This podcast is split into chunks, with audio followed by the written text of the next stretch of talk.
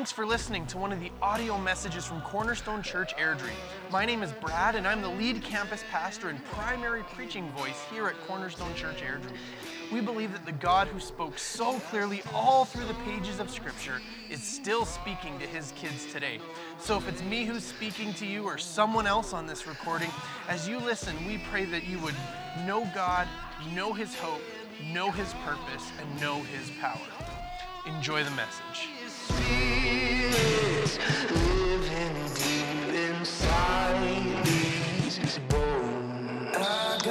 The encounter that I want to look at this morning is, is not just an encounter that Jesus had with someone, um, but more than the one, want to look at the encounter that Jesus had with something. This, this summer, we're looking at encountering Jesus and what it means when we, when we enter or when, when we enter into the presence of God, but also when the presence of God enters into us and into our lives. And so we're going to be talking this morning about this, this encounter that this man had with Jesus. But this man had a story. He, he had a life situation, he had a circumstance that defined him. He was demon possessed. And so Jesus encounters this man, but he also encounters this multitude of demons that took up residence inside of this man's body. And this encounter takes place in Luke chapter 8, verses 27 through 39. If you want to turn there or, or want to follow along with, with where we're going to be, you're welcome to do that. But before we look at those specific verses. There's just one verse I want to take a look at. There's just a few verses earlier in verse 22 because it, it, makes an important point of something I want to draw out for us as we move as we move through this as something to be keenly aware of that, that's really important to understand as we move through this wild story.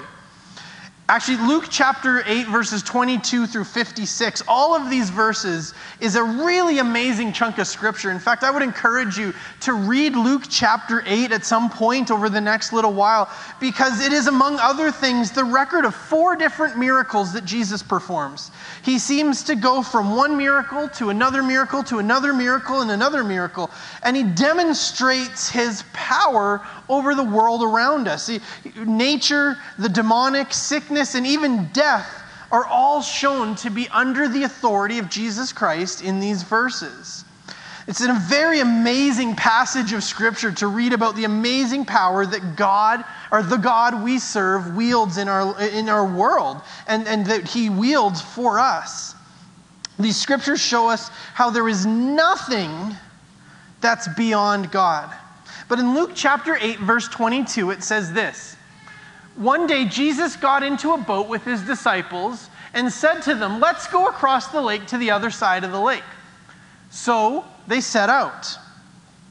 Jesus, this one evening, decides that, it, that it's, it's time to move, it's time to go on. So he climbs into this boat and he says to his disciples, Let's go. But let's go to the other side of the lake. So the disciples get climb into the boat and they set off across the Sea of Galilee. The Sea of Galilee, it's not a huge body of water. It's not a sea in the grand scheme of things that we think about it. It's, it's only about 21 kilometers long and it's only about 12 kilometers wide. So it's not tiny, but it's not this huge, massive body of water. But in verse 23 and 24 and 25, record a storm that hits the boat. And the disciples, many of whom were professional fishermen that lived their lives on the water, this storm comes, and, and it's such a great storm that these professional men of the water are afraid for their lives. And it records that Jesus is sleeping, and they wake him up and they say, Don't you care? And, and Jesus, with just a couple of words, rebukes the wind and the water, and the storm ceases.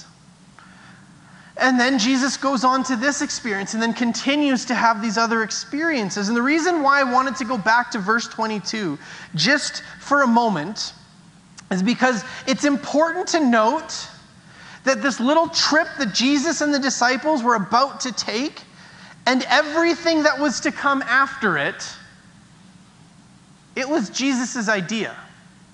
The, these things weren't just things that happened to them But Jesus said, we need to get into a boat and we need to get into a boat and go right now, right into the eye of the storm, right into the storm that was coming. Jesus is God, He knows it's coming, right into this, this encounter with this man that they're about to see. Nothing that we see that transpires was just something that happened to the disciples. It was all intentional. For Jesus, it wasn't something unexpected.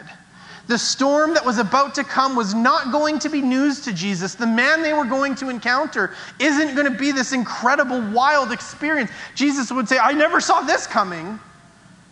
Jesus, this is all Jesus' plan. He says we need to go and we need to go right now, right into the storm that's about to come, right into this encounter with this man. And it's important to know that for two things. One, because Jesus said it was going to all happen. And two, Jesus was prepared for all of it. Nothing that happens here catches Jesus off guard. The disciples and all the people around may be entirely caught off guard, but Jesus was not. And so, verse 27, we dive into our text today. As Jesus stepped ashore, a certain man from the town met him who was possessed by demons.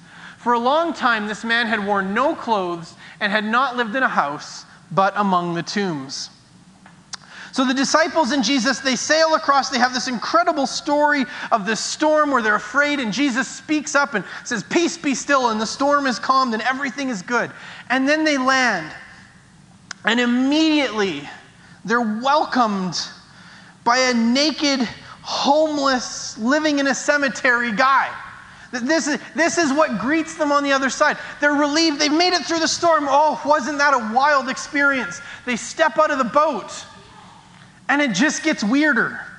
It just gets weirder. This crazed man storms out of the tomb, wild hair, bloody wrists, scratched skin, naked in the cemetery, arms flailing, voice screaming. Can you picture the disciples as they see this man maybe having a gulp kind of moment and taking a step back onto the boat and saying, Where's that storm again? Let's go do that again. Sure, that was, that was scary, but, but we know that. Let's, let's go do that again. When Jesus said to the disciples, Let's go over to the other side of the lake, he knew exactly where he was going, and he knew exactly who they were going to find there. So then we read in verse 28.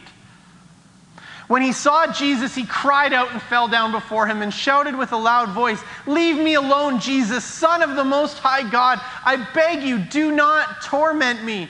For Jesus had commanded the impure spirit to come out of the man. Many times it had seized him, and though he was chained, he had chained hand and foot and kept under guard. He had broken his chains and been driven by the demon to solitary places. Then Jesus asked him, What is your name? And he said, Legion, because many of demons had entered him.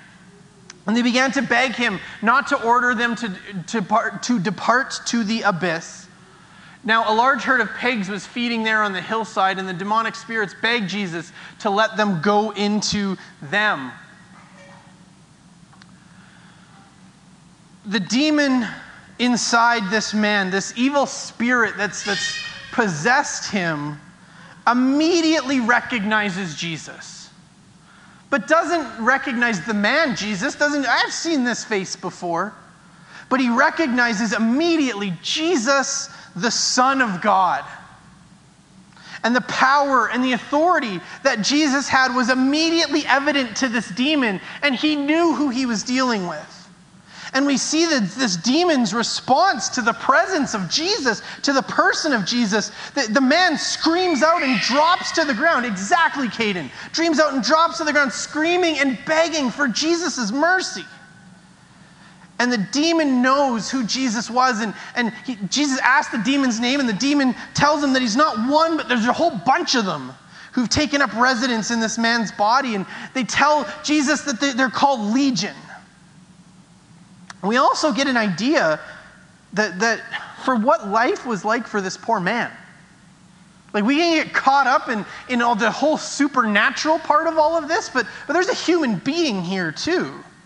Scripture records that, that the people of the area had tried to restrain this man by putting him in chains and shackles. The man being shackled and restrained would mean that he was undoubtedly violent and a danger to the people around him. But the strength of the demon inside this man was so strong that the man had been able to break out of his shackles. In Mark's account of the story, it tells us that no one could bind him anymore that they had given it their best shot and they didn't know what else to do. They couldn't do anything. I'm sure this was at the detriment to his own physical body. And he finally escapes, only to, to live and hide out in a cemetery outside of town. And so Jesus cast the demon out of this man and, and set him free from this awful torment in his life. Now, we hear nothing from the disciples out of this encounter. Even Peter, who is prone to speak whatever the situation, just keeps his mouth shut. I, I, can picture them standing and watching this whole event with their mouths and their eyes wide open, just looking and are, are you seeing that? Like, this is just this crazy, intense moment, having a front row seat to what must seem like a battle for the ages good versus terrifying evil, light versus dark, the kingdom of heaven doing battle with the kingdom of darkness. What would happen? But the demon does something odd. The, the demon who had taken over this man's life asks for mercy mercy. There's no battle, there's no struggle, there's no fight for exorcism. In fact, we don't even read what Jesus says. It just says he comes across this man, and then it says he casts the demon out of him. The demon knows who Jesus is, knows his power, knows his authority. The demon knows there can be no fight. James, in the book of James, it will tell us that demons are well aware of Jesus and they know his power and they're terrified by it. And here, here we see that playing itself out. Jesus, in an act of mercy on this man's life, was going to cast out these demons and free him. But in this moment, these evil spirits ask Jesus for mercy. They don't want to be thrown into to what is called the abyss. And they ask Jesus to, to show them what they would see as mercy and ask to be thrown into a herd of pigs that are grazing nearby. The, these demons recognize that Jesus had the authority and the power to simply, at a word, do with these demons whatever it is that he wanted to do. And they begged him to not send them to the abyss, but, but to send them into these pigs. Now, there's lots of, of significances that people can draw on this point in the story that the pigs are unclean animals and the evil spirits are sent to them. Some people may look at the symbolism of the pigs running into the water and, and water often being used as a metaphor for the Holy Spirit in Scripture. And some will say that the pigs jumping off the cliff show the violence and hatred that these demons were full of. But what I would like to focus on for just a moment is Jesus' response to this strange on so many levels request by these demons. The demonic spirits beg Jesus to let them go into these pigs. And so, what does Jesus, with the power of the entire universe at hand, at a word, he can do whatever he wants to this, can deal with this situation in whatever way he wants to. What does he do? He let them go. Jesus listened to these evil spirits. They begged him. Jesus heard what they had to say, and he gave them what they wanted.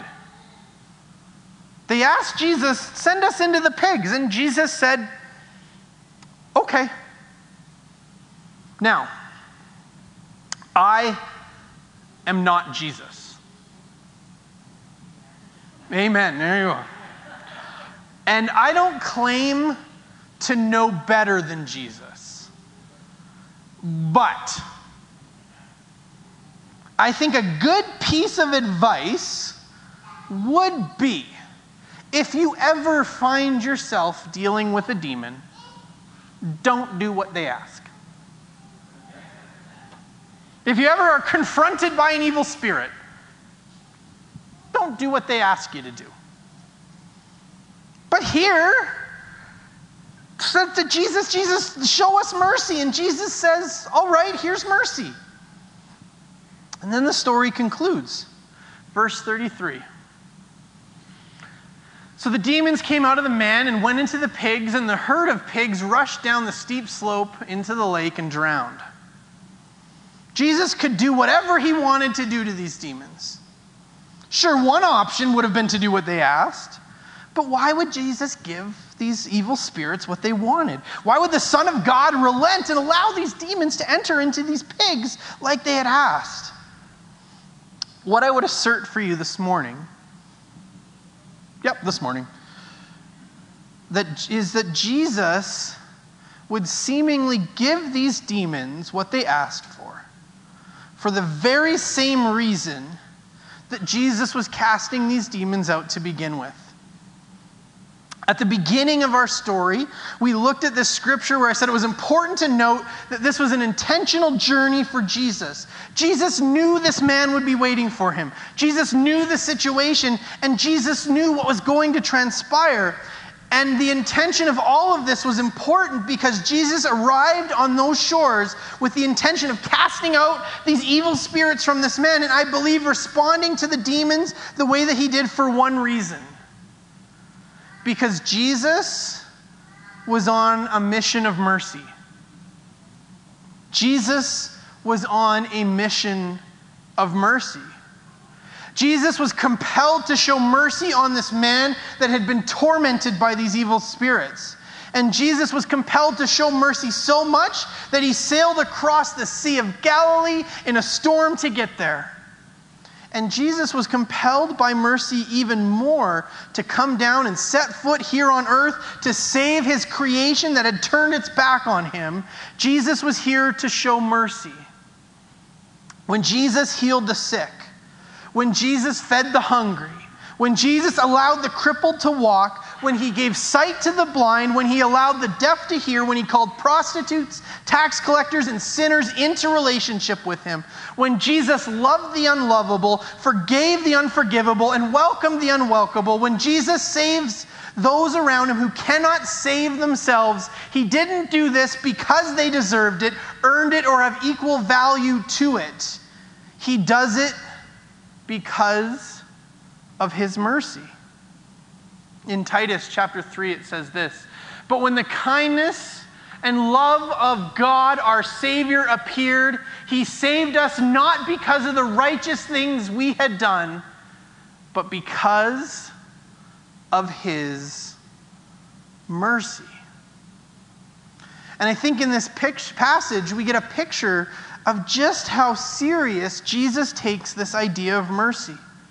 Jesus sets off on a mission of mercy that leads him and his disciples through a storm that threatens his and his disciples' lives because in his mission of mercy, no storm was going to stop him. Jesus lands on the shore and begins his act of mercy by casting a demon out of a man who had been suffering from this oppression for years. And in the midst of this, Jesus shows mercy even to the demons. Talk about mercy. I want to say this to all of us today, to you and to me. God has mercy for you this morning. His mercy is greater than your need for it. We all need it, each and every one of us. And like the man in this passage, who I know we haven't focused much on, is we've been really focused on this, this supernatural encounter that takes place, but, but there is a man in this story. And like this man, when God's mercy comes to us, just like we saw with Zacchaeus last week, See, over and over again, as we move through these stories, a lot of them are going to have this same sort of form where there is this person who's known as this thing. Last week it was Zacchaeus, the sinner, the tax collector. This week it's this demon possessed man. We don't even know his name, but everybody knows him and knows who he is because he is the demon guy. He's the tax collector guy. But in the midst of these stories, what we see is Jesus enters into the picture, confronts head on the identity that they have been given by the world, confronts that, changes it, and gives them a new identity. And so when we encounter Jesus, when we encounter his mercy, it will change everything about us. This man goes from wild, violent, angry, terrifying man beast to sitting quietly and calmly at the feet of Jesus.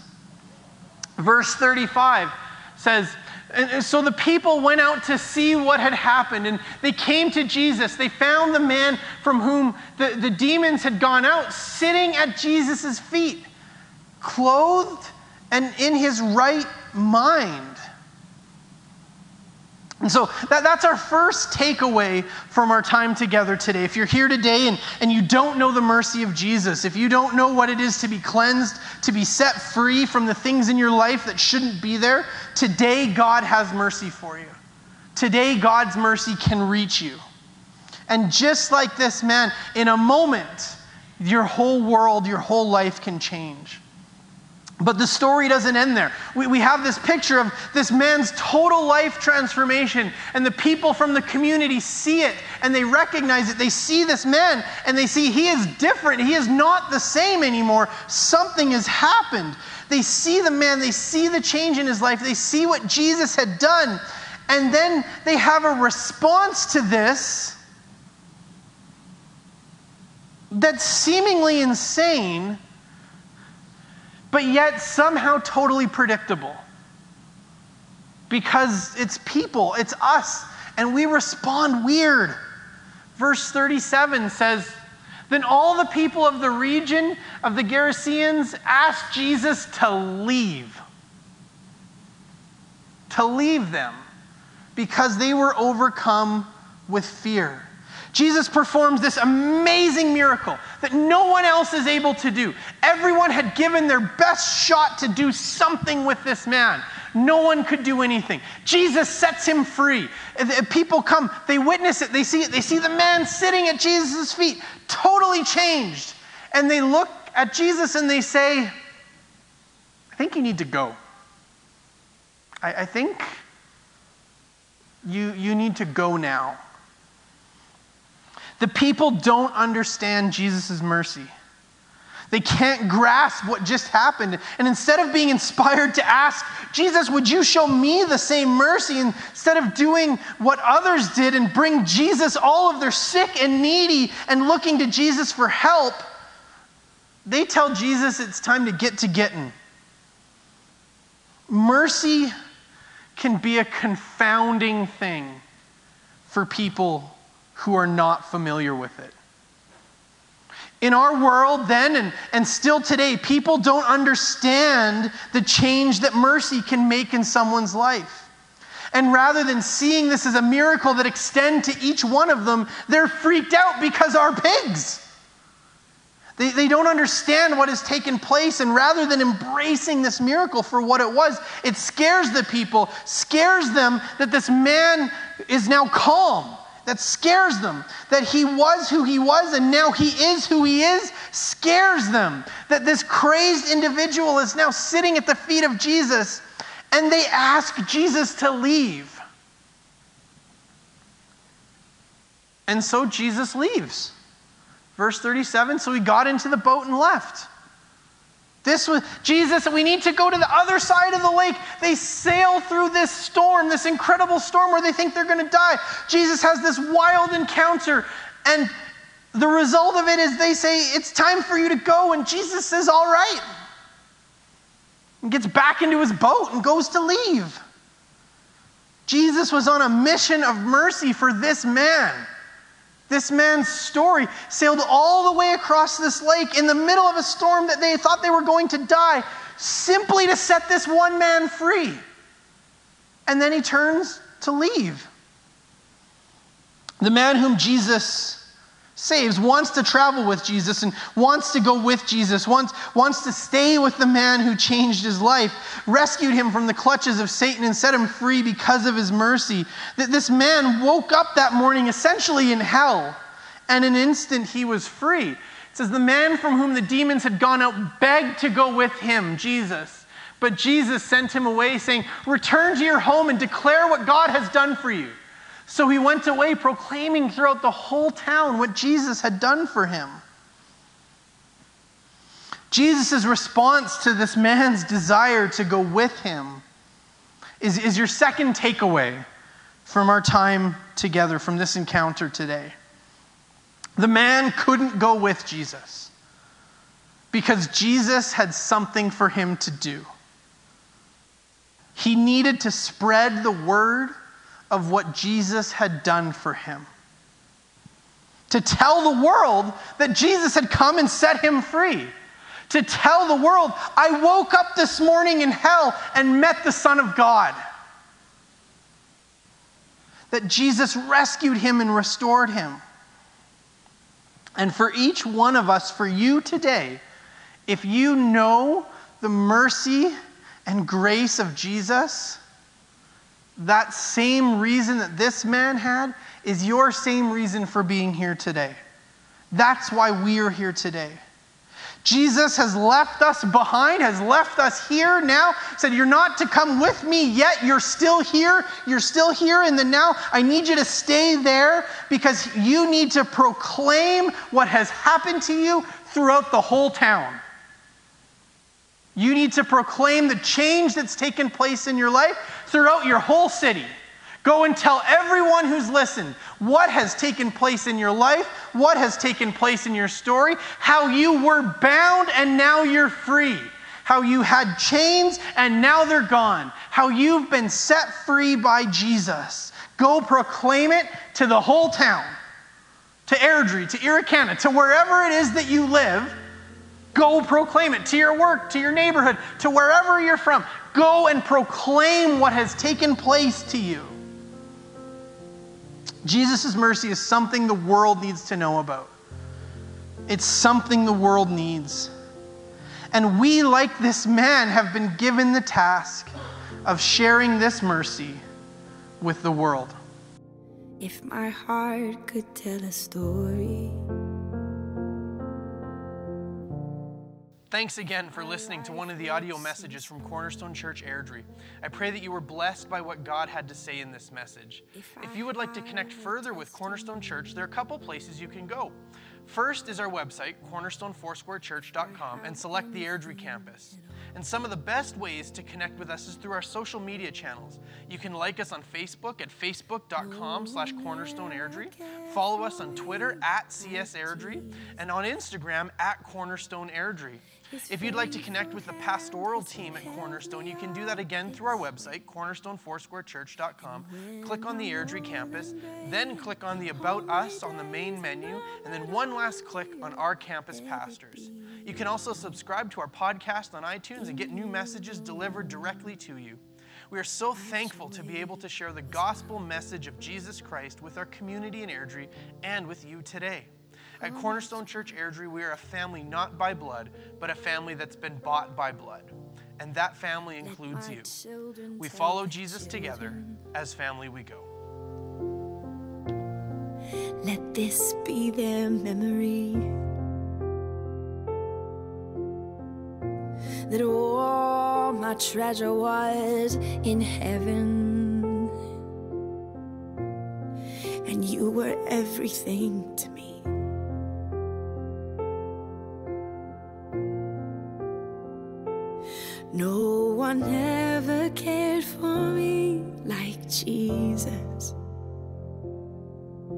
His faithful hand has held me all this way.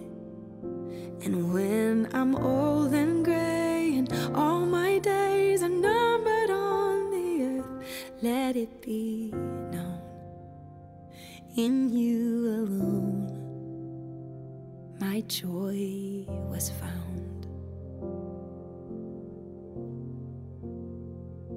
I found my joy.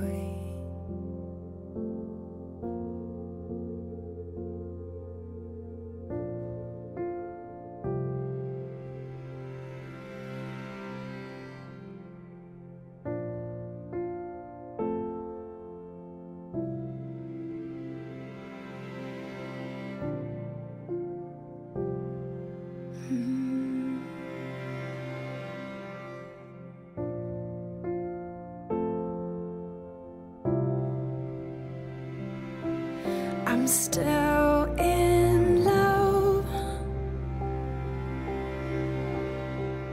You're still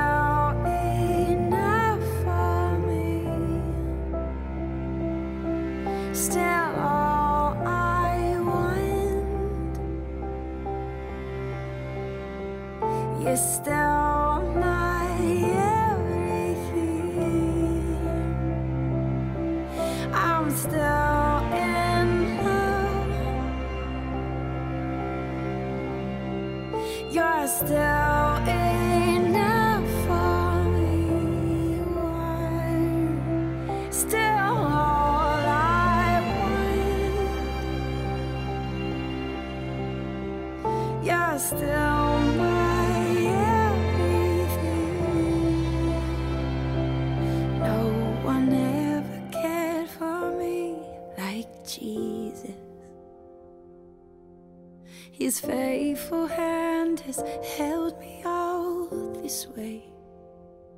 And when I'm old and gray and all my days are numbered on the earth, let it be known in you alone my joy was found.